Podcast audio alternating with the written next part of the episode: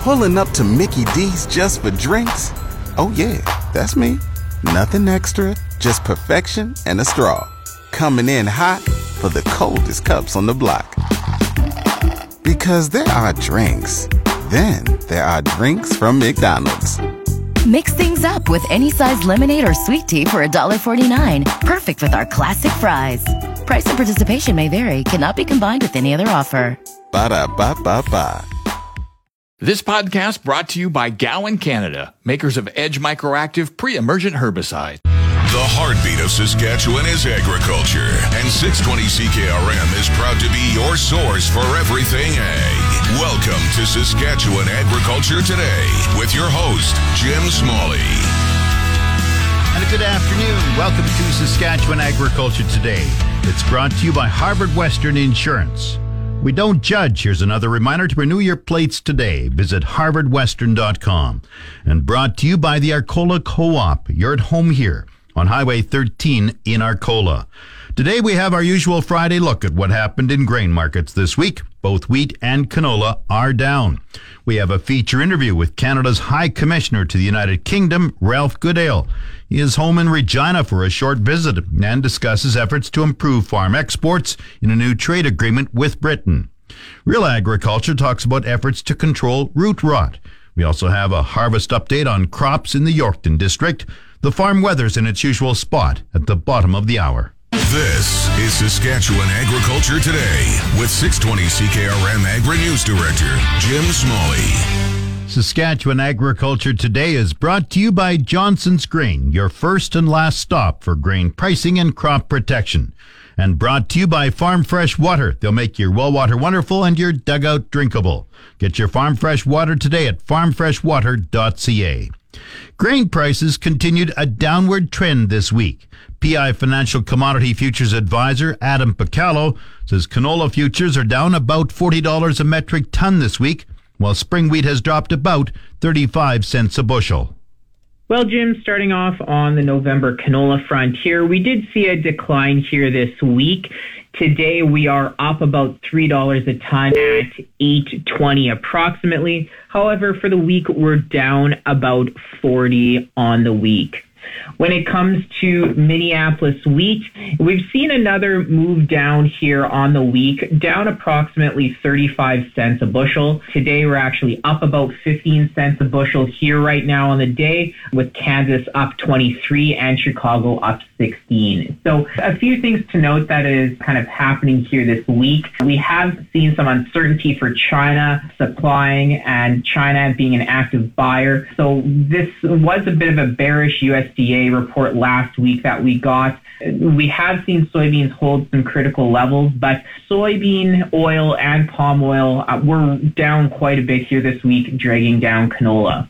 And then on the wheat front, we have seen some levels being quite oversold here on the markets. We have seen low open interest and funds are short here on the wheat side of things. Ukrainian grain flows have picked up steam, and this is, again, helping push global wheat prices lower.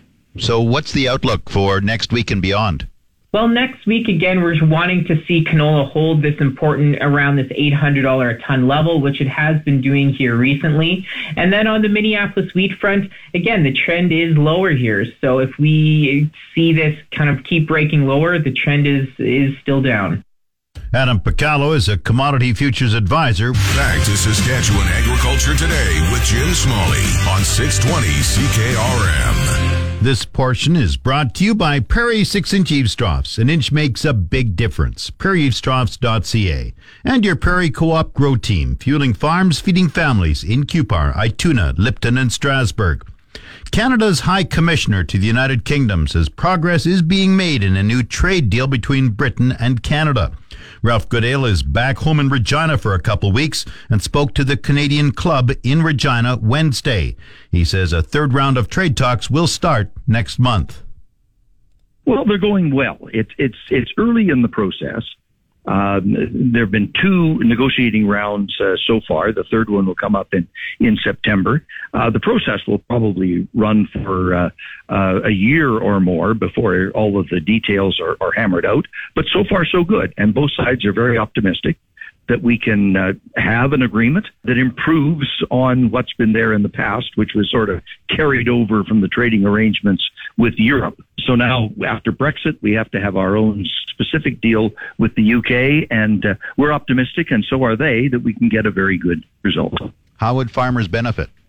Well, one of the things we're going to try to tackle is market access into the UK for products like Canadian beef and canola.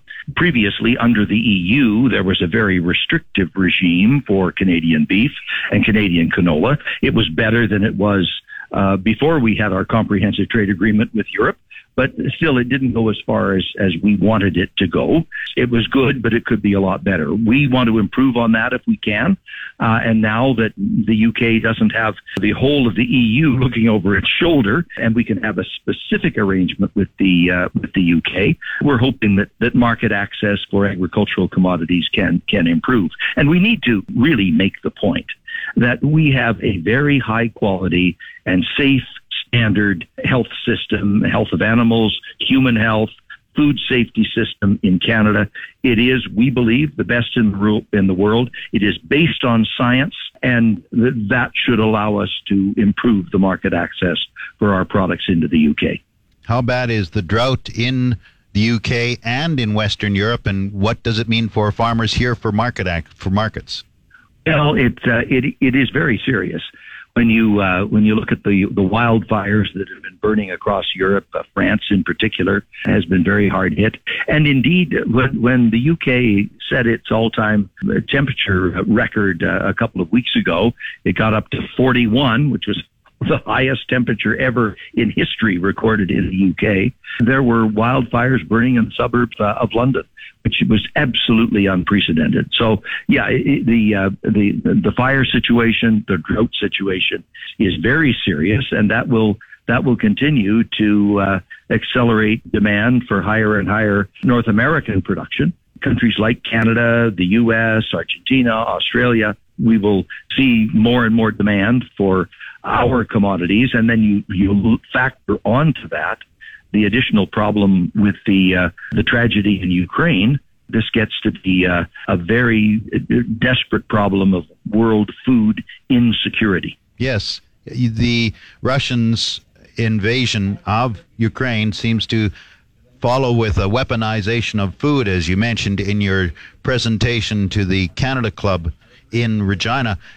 Elaborate on that. What are your fears there, and what do you see as the answer? Well, Putin has used both food and energy as weapons of war, and that obviously causes huge problems for Ukraine, and the agony being imposed on Ukraine by Putin is just absolutely unconscionable, a demonstration of his depravity. But even beyond that, the impacts are being felt on the energy side right across Europe. They're being felt in Africa and the global south in terms of food supplies and insecurity. And the whole world just has to be riveted on this. Canada is. We have indicated that we are increasing our energy export output by 300,000 barrels a day. We are putting another $250 million into food aid. We are putting $50 million specifically into grain storage facilities in Ukraine. The potash companies, as you will have noticed earlier in the year, have indicated that they are going to be increasing their output over the next couple of years by as much as 40%. All of this indicates a good response on the part of Canada. It's a good beginning, but all of us are going to have to do more because this is a global crisis of very severe proportions. Ralph Goodale is Canada's High Commissioner to the UK and is back home in Regina for a couple weeks. Time now for Real Agriculture with Sean Haney. Brought to you in part by Karst Holdings in Assiniboia and Schlamp's Integra Tire in Grenfell. Your locally owned Integra Tire dealers on The Source, 620 CKRM. This is your RealAgriculture.com update. Bring the energy of RealAg Radio to your next customer meeting or conference. From your stage, we'll record an episode in person to inform and provide insight on the latest in agriculture. Email advertising at realagriculture.com to learn more about this unique keynote opportunity. Brittany Warner here for RealAgriculture.com out at the Crop Diagnostic School just east of Swift Current here in Saskatchewan. I'm joined by Sabina Benitza. She is a professor and strategic research program chair at the University of Saskatchewan. We're talking today about root rot in pulse crops, specifically Aphanomyces and Fusarium. Firstly, how do you tell the difference and what are you looking for between the two root rots? Okay, so in the field, differentiating between the two is really difficult. First of all, the symptoms aren't very clear anyway, and secondly, because you often have a co-infection, so it isn't just one pathogen, but very often it's a complex of several pathogens who infect the roots. So if you do happen upon pea plants that are infected with Aphanomyces, what you would likely see is above ground stunted plants, yellowing plants, and if you then dig up the roots, classical symptom is that the root system is sort of discolored and has this honey caramel color instead of the creamy white that healthy roots have. The root system is usually reduced, and very often you also find that these infected roots don't have nodules. In contrast, when you look at Fusarium, you actually very often have lesions, so dark discolorations just above the ground level, so in the hypocotyl area. And then if it's a pure Fusarium infection, sort of most of the disease initially is sort of in the crown area of the root, and again sort of the discoloring is much darker than you would have with Aphanomyces. But as I said, in the field very often you have a mixed infection and then it just looks very ugly and nobody can really tell apart until they have analyzed. What should producers be looking for, or how often should they be going out to scout for either of the diseases? These root rot pathogens can infect peas and lentil at any time of the season when the conditions are conducive, but the biggest impact is obviously when the plants are young. So I think it is very important to check the fields when you have seedlings emerging and just see how the stand is and then how the plants develop.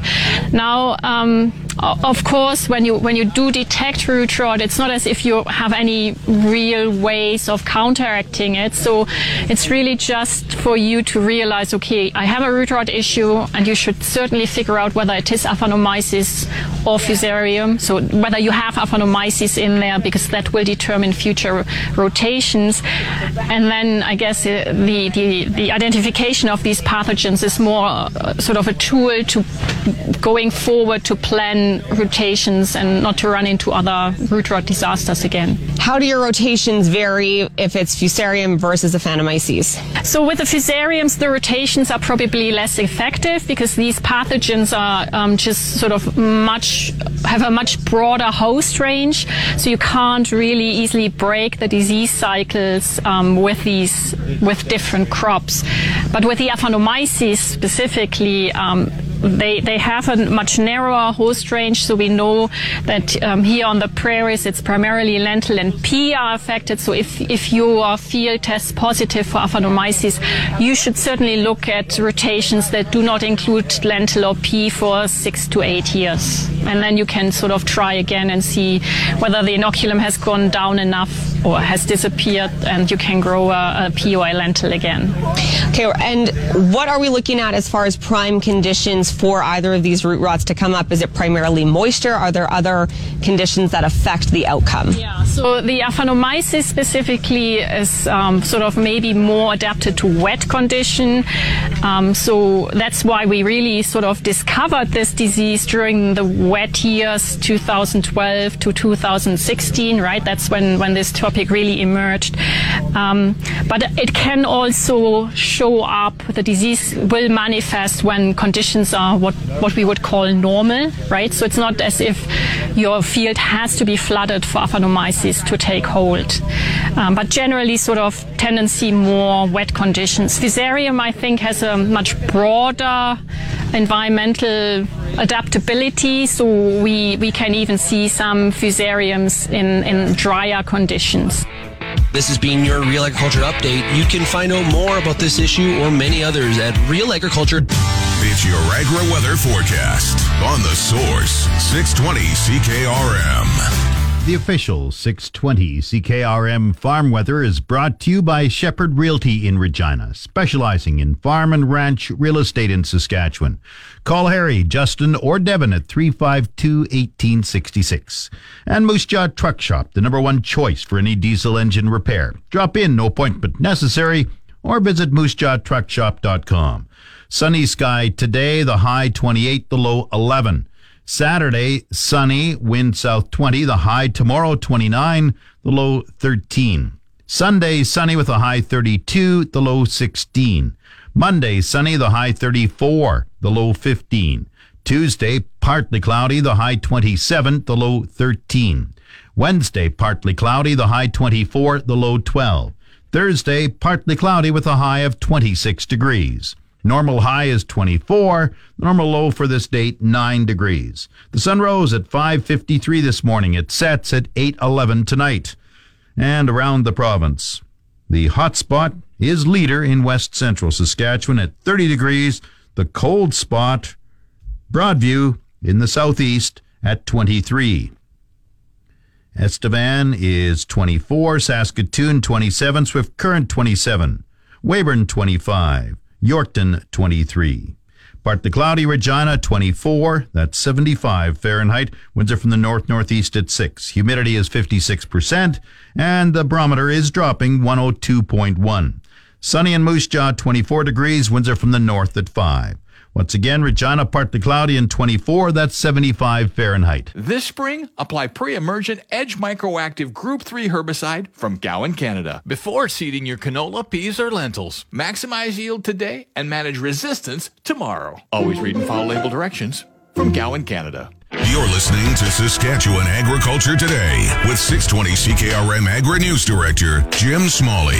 This portion of Saskatchewan Agriculture Today is brought to you by McDougall Auctioneers. Get fair market value for your assets with an online auction through McDougall Auctioneers, McDougallAuctions.com. And brought to you by Patterson Liquid Systems, experts in liquid fertilizer distribution.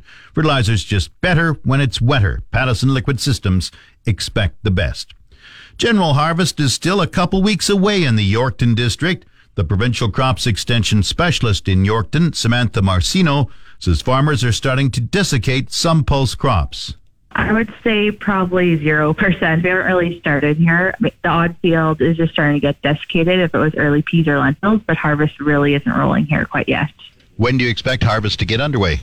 I mean, depending on weather, but hopefully in the next couple of weeks, some of those earlier crops will get off. Generally, across the board, things are looking quite late around here. I haven't seen any canola being swaths or anything like that yet, so it'll be a couple weeks yet before harvest really gets rolling.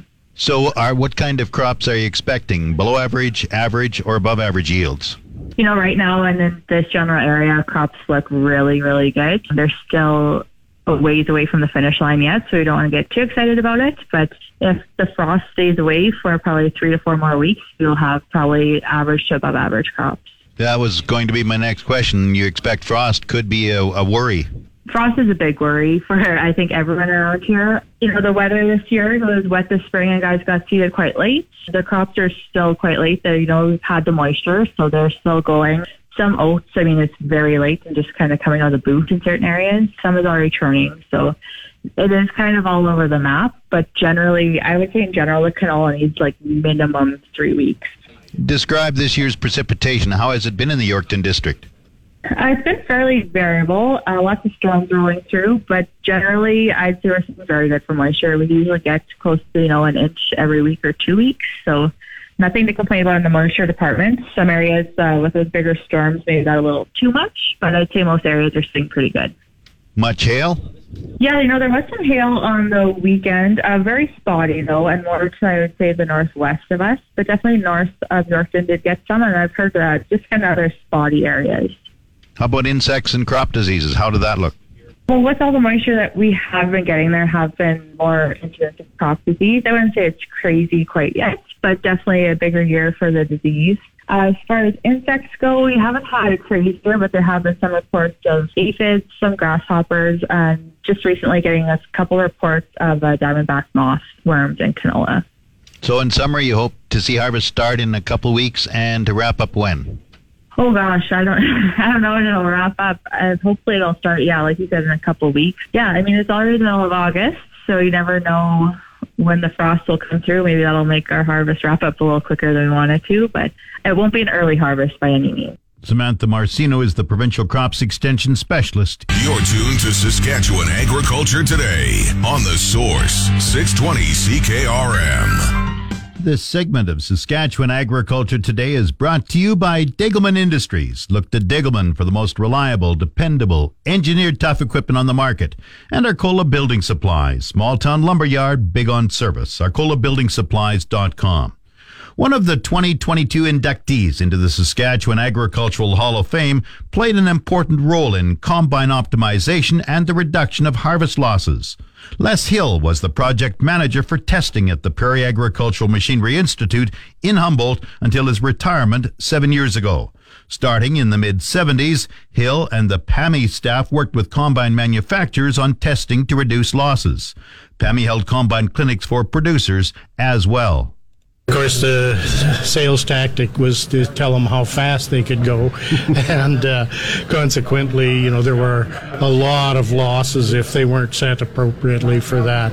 So part of our evaluation program really highlighted what the losses were so that you could sort of see what the capacity of that machine was, because there's a big difference between throughput and capacity.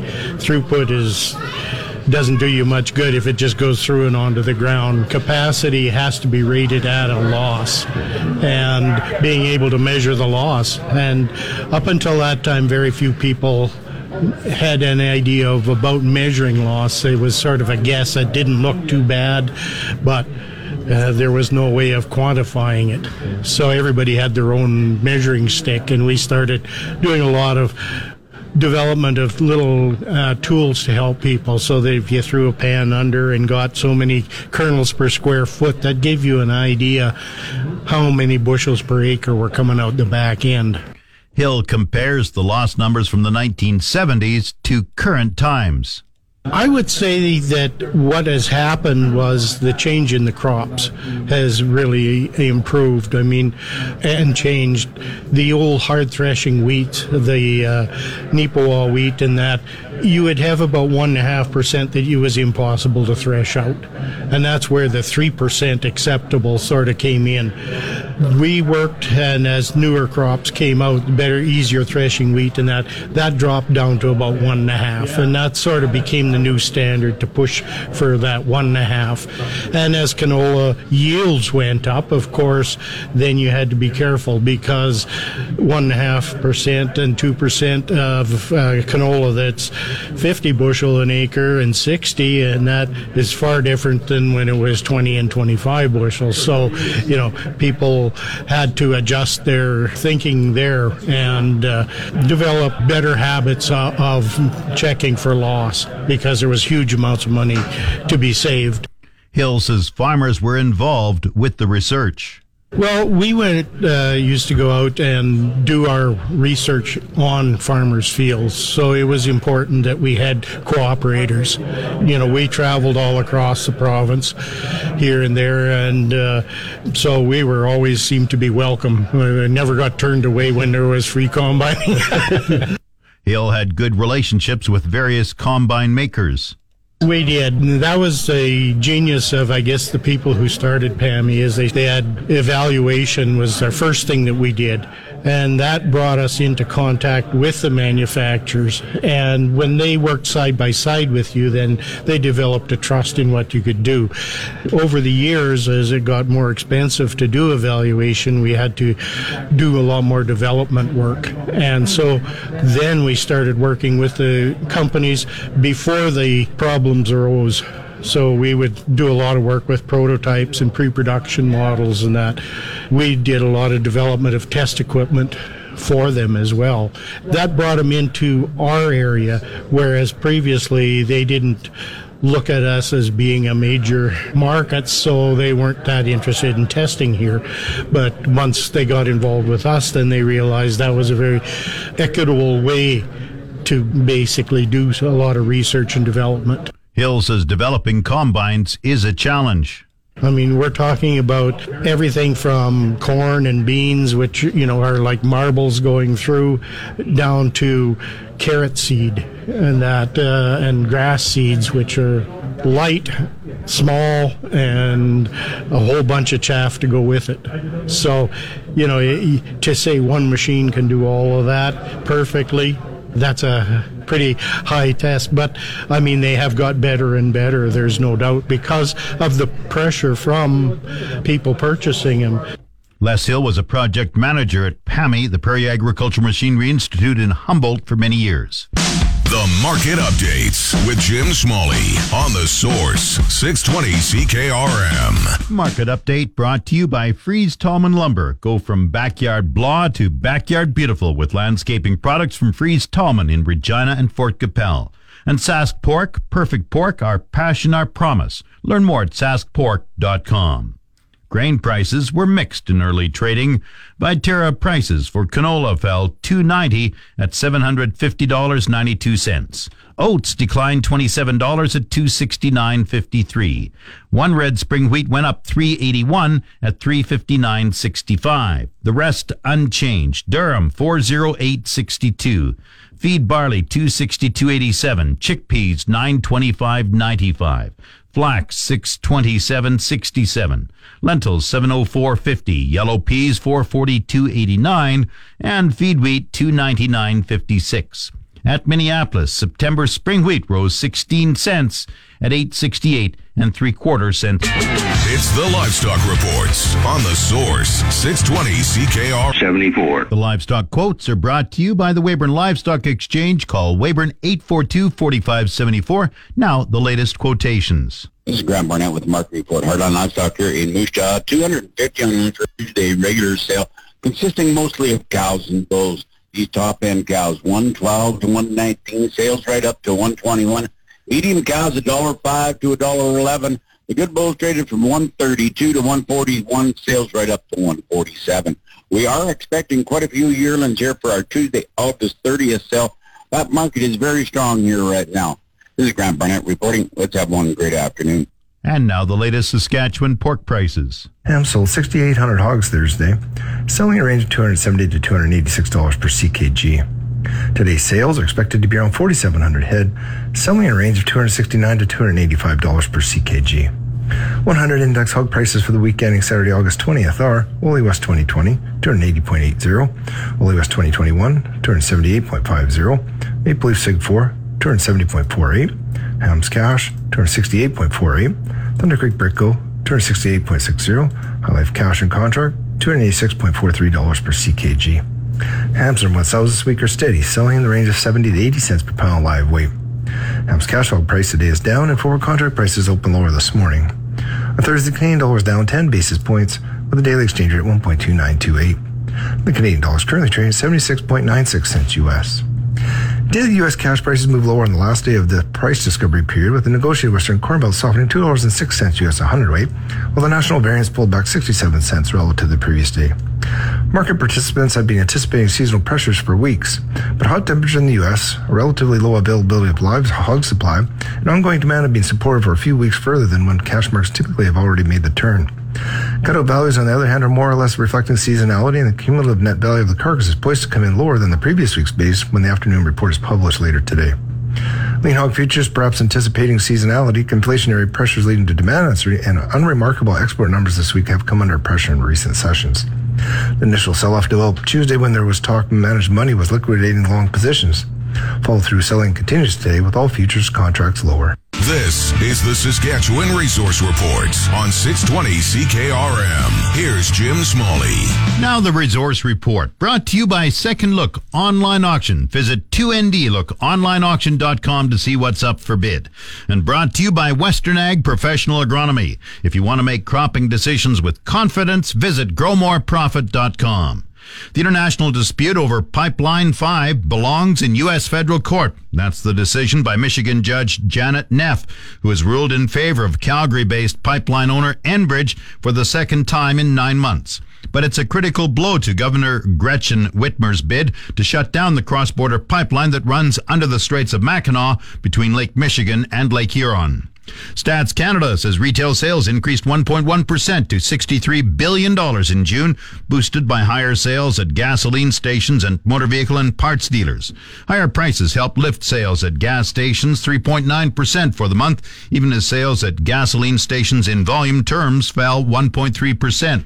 Meanwhile, sales at motor vehicle and parts dealers gained 1.8% in June, boosted by a 2.9% gain at new car dealers. Core retail sales, which exclude gasoline stations and motor vehicle and part dealers, rose 0.2%. In volume terms, retail sales gained 0.2% in June. Stats Canada says its preliminary estimate for July suggests retail sales for that month fell 2%. On the markets, the TSX is down 148 points to 20,117. The Dow has fallen 190 points at 33,808. Oil has gained $1.05 at 91.16 a barrel. The Canadian dollar is at 77.00 cents US. That's the resource report. If you missed any segment of the show, tune in to the on-demand Saskatchewan Agriculture Today podcast, brought to you by Gowan Canada. Gowan Canada understands the challenges growers face and takes pride in finding effective crop protection solutions. Visit GowanCanada.com to learn more. That's Saskatchewan Agriculture Today. I'm Jim Smalley. You've been listening to Saskatchewan Agriculture Today with Jim Smalley on 620 CKRM. If you missed any of today's broadcast, download the podcast now online at 620CKRM.com. Saskatchewan Agriculture Today, following the 12 o'clock news on your voice for everything ag. This podcast brought to you by Gowan Canada, makers of Edge Microactive pre-emergent herbicide.